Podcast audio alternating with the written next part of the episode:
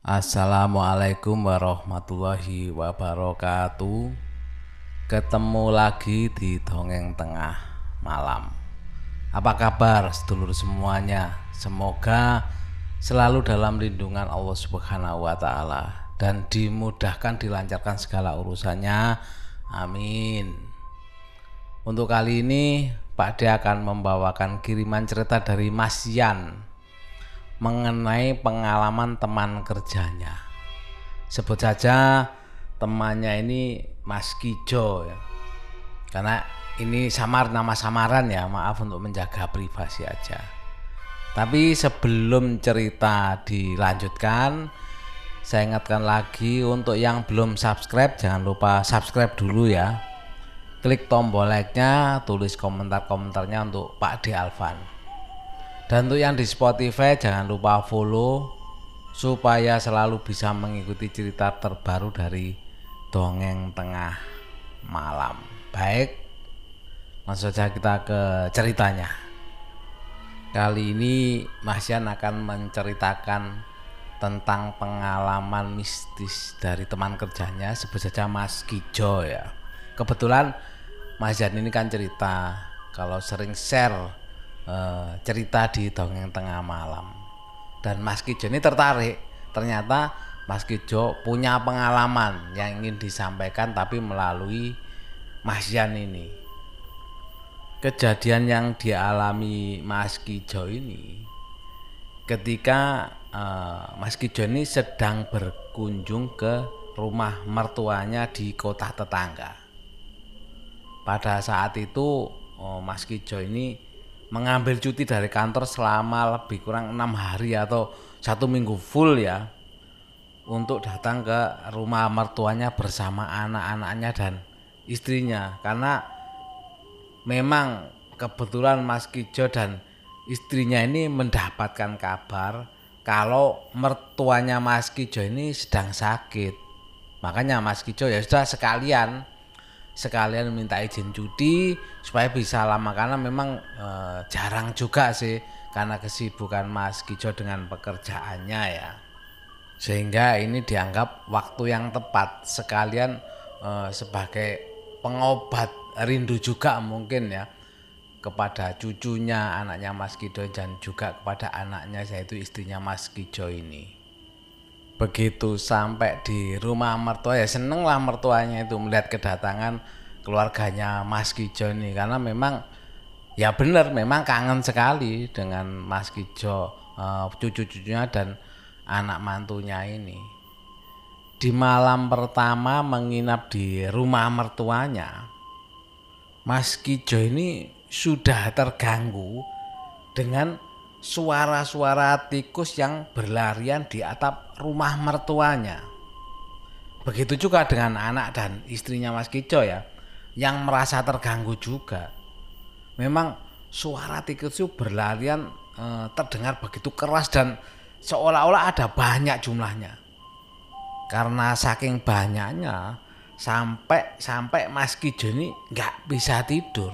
Ya karena terdengar suara berisiknya uh, tadi suara tikus tadi hingga akhirnya yang ini yang membuat Mas Gijo ini merasa geram. Geram ingin marah kok sampai ganggu seperti itu. Dan memutuskanlah Mas Gijo ini untuk menjebak tikus-tikus tersebut biar nggak mengganggu lagi apalagi melihat anaknya juga terganggu. Mas Gijo ya juga merasa bertanggung jawab kasihan karena anak-anaknya terganggu dengan suara berisik itu. Akhirnya esok harinya Mas Kijo pergi ke apa supermarket modern ya untuk membeli uh, lem, lem untuk menjebak tikus yang mengganggu di malam hari itu.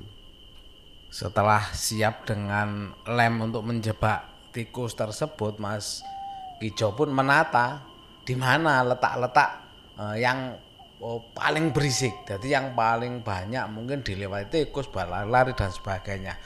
Disiapkanlah di situ uh, alat jebakannya tersebut.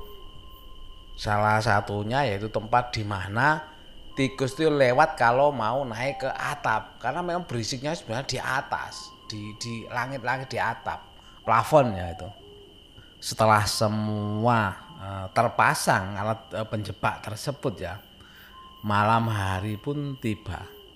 Ternyata benar, Mas Kijo ini berhasil menjebak enam tikus sekaligus dan memang setelah uh, banyak tikus yang terjebak itu ya, suara tikus yang berlarian itu sudah jauh berkurang. Hanya saja Mas Kijo ya masih mendengar lah seperti ada suara tikus berlarian di gudang. Jadi nggak di atap lagi sekarang di gudang. Mendengar itu Mas Kijo pun bergegas ke gudang sambil membawa jebakan lem tersebut untuk dipasang di sana. Setelah terpasang semua dengan yakinnya Mas Kijo ini bahwa perangkapnya nanti pasti akan menangkap tikus-tikus yang ada di gudang itu. Ternyata Mas Kijo salah. Setelah dilihat keesokan harinya, tidak ada satupun yang masuk perangkapnya Mas Kijo. Bahkan bukan hanya itu, sampai esok harinya, esok harinya tikus itu nggak masuk perangkapnya Mas Kijo. Jadi nggak nggak menangkap seekor tikus pun di jebakan lem itu. Dan tentunya suara tikus berlarian di gudang itu yang masih saja terdengar. Hingga suatu hari malam-malam sekitar jam 10 itu terdengar suara di gudang itu semakin kencang terdengar suara berisiknya itu. Karena mendengar itu kan membuat Mas Kijo ini semakin tambah geram lagi. Sudah dipasang nggak ada yang terjebak tetapi malah semakin berisik-berisiknya itu semakin kenceng karena geram Mas Kijo pun oh, karena saking anu ya marah ya kok tikusnya masih banyak tambah berisik Mas Kijo pun oh, pergi ke gudang dengan mempersiapkan alat-alat ya alat memukul dan sebagainya memang bermaksud untuk memukuli tikus-tikus itu biar nggak berisik lagi. Mas Kijo pun oh, berjalanlah ke arah gudang tersebut. Tetapi begitu Mas Kijo di depan pintu gudang dan membuka pintu gudang tersebut, alangkah kaget dan terkejutnya Mas Kijo ini.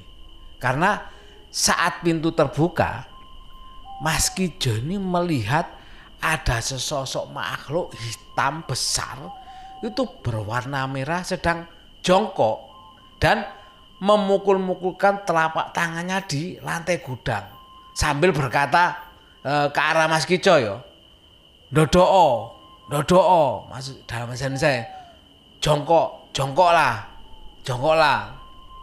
Mendengar itu kan memang sepertinya jualan diarahkan ke Mas Kijo ya. Mas Kijo langsung saking tak kaget dan takutnya langsung merasa lemes. Seolah-olah darah di tubuh Mas Kijo ini berhenti mengalir karena saking kaget dan takutnya tadi shock lah ya. Dan karena mungkin saking takutnya Mas Kijo ini sampai nggak sadarkan diri dan Mas Kijo, Mas Kijo pun nggak tahu apa yang terjadi setelah itu saat Mas Kijo mulai uh, sadar dan terbangun itu Mas Kijo sudah berada di kamar ditemani istrinya. Istrinya pun bertanya ke Mas Kijo, ada apa kok sampai Mas Kijo tergeletak di depan pintu gudang? Mas Kijo pun nggak langsung menjawab sambil berpikir karena Mas Kijo mikir kalau diberitahu e, sebenarnya kuatannya kan kaget. Bisa-bisa membuat takut istrinya. Akhirnya Mas Kijo pun beralasan bahwa tadi waktu mau ke gudang Mas Kijo ini bilang kalau terpeleset dan terjatuh karena memang Mas Kijo juga nggak mau membuat takut seisi rumah mertuanya itu apalagi ada anak-anaknya ya sampai keesokan harinya Mas Kijo pun langsung mengajak anak istrinya untuk pulang dan beralasan ada pekerjaan penting di kantor yang harus di selesaikan.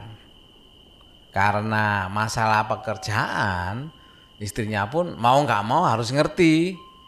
Akhirnya istrinya mengerti dan disampaikan ke mertuanya Mas Kijo atau orang tuanya istrinya itu bahwa mendadak ada pekerjaan. Padahal disampaikan memang rencananya kan memang tidur lama di situ. Karena sekalian cuti sekalian menemani e, mertuanya ini.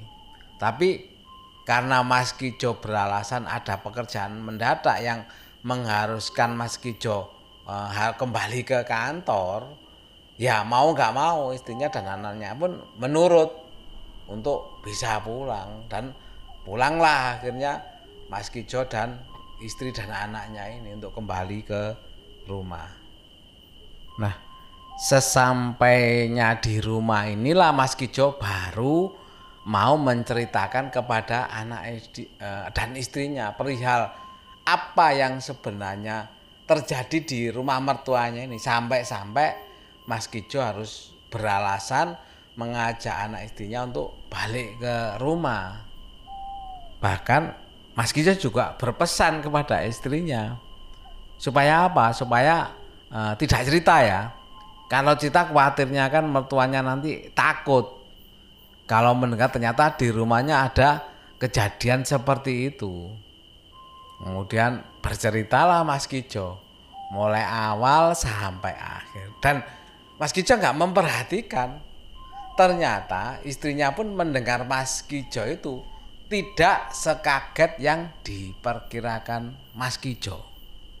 Bahkan istrinya itu dengan santainya setelah e, mendengar selesai sampai selesai ceritanya Mas Kijo itu dan itu juga membuat Mas Kijo ini sangat terkejut. Karena apa? Ternyata mertuanya Mas Kijo ini sudah tahu kalau ada makhluk tersebut dan sengaja mertuanya ini bahkan istrinya tidak mau menceritakan ke Mas Kijo supaya apa? Supaya Mas Kijo ini tidak takut kalau diajak pulang ke mertuanya. Istrinya ini bilang kalau orang tuanya itu sudah menceritakan hal ini ke istrinya Mas Kijo ini dan menyuruh supaya diem-diem jangan menceritakan hal ini ke Mas Kijo dan anak-anak mereka supaya mereka tidak takut. Ternyata walaupun tidak diceritakan istrinya, Mas Kijo malah tahu dan melihatnya sendiri. Istilahnya apa ya? Saling menyembunyikan malah akhirnya terbuka semua yang dialami Mas Kijo ini bukan main. Sebenarnya kepinginnya sih saling menjaga ya kepinginnya ini. Ternyata bukannya lebih baik malah Mas Kijo mengalami pengalaman horor. Itu tadi cerita kiriman dari Mas Yan. Eh, bahkan Mas Yan terakhir menulis tunggu cerita selanjutnya. Berarti ini ada cerita-cerita lagi. Tidak tahu ini masih berhubungan dengan Mas Kijo ini atau cerita lain dari Mas Jan. Terima kasih Mas Jan atas kiriman ceritanya ke Dongeng Tengah Malam. Dan untuk para sedulur Dongeng Tengah Malam, kalau ingin berbagi cerita, mengirimkan cerita ke Dongeng Tengah Malam bisa melalui via email ya. Emailnya dongeng tengah malam at gmail.com nyambung ya dongeng tengah malam at gmail.com serta terima kasih juga untuk semua sedulur yang mendengarkan cerita dari dongeng tengah malam saya sampaikan terima kasih. Tapi jangan lupa ya komentar-komentarnya tulis komentarnya di kolom komentar di bawah. Yang belum subscribe jangan lupa subscribe dulu. Untuk yang di Spotify jangan lupa follow dulu Demikian terima kasih semuanya. Semoga selalu dalam lindungan Allah Subhanahu wa taala ya. Saya Pak De Alvan, saya akhiri. Wassalamualaikum warahmatullahi wabarakatuh.